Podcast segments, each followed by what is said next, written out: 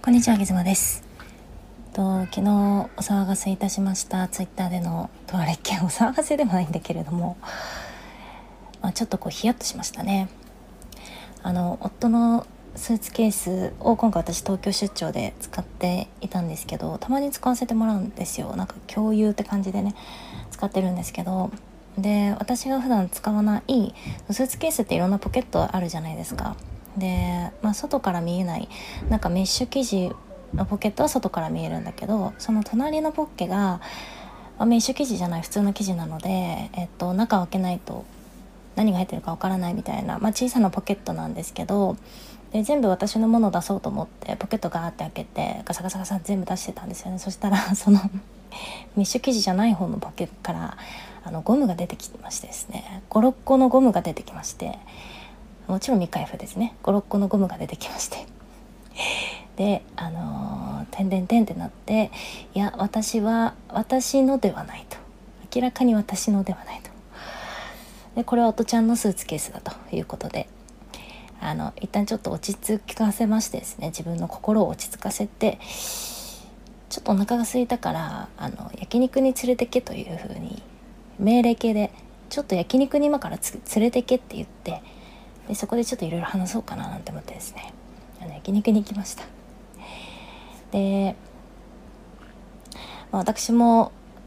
あのこう見えて女ですからまあ一人のしたたかな女ですから担当直入に聞くのではなくてですね非常に回りくどく「あスーツケースありがとね」みたいな感じ使わせてもらってありがとねみたいな。一応全部私のものは出してるからみたいな話をしたんですよ。私のものは全部出しといたからって言ったんですね、まあ、彼も普通で「ああ」みたいな感じでね。で美味しい美味しい食べたんですけど最後の最後まで私のこの誘導尋問に彼はアンテナも何も立ってなくて本当に何も気づいていないような感じで黙々と焼肉を食べてましたね、まあ、私もしたたかな女ですから。普通のしたたかな女ですから。最後までこの件は結局は出しませんでした。はい出さなかったんですがあのまあいろいろと情報収集しましたところですね。今すごく濃厚な線としてはえー、浮気はしていないというのが、まあ、一応濃厚な線となりました。で今までをこう考えてみてもですね彼が東京出張に行っている間女性が入り込む隙っていうのはないんですね。で彼は、まあ、私に全スケジュールを共有している中で彼のお客さんと私はまず知り合いなので、えっとまあ、そこからの今のところ情報漏洩がないということと、うん、キツキツのスケジュールで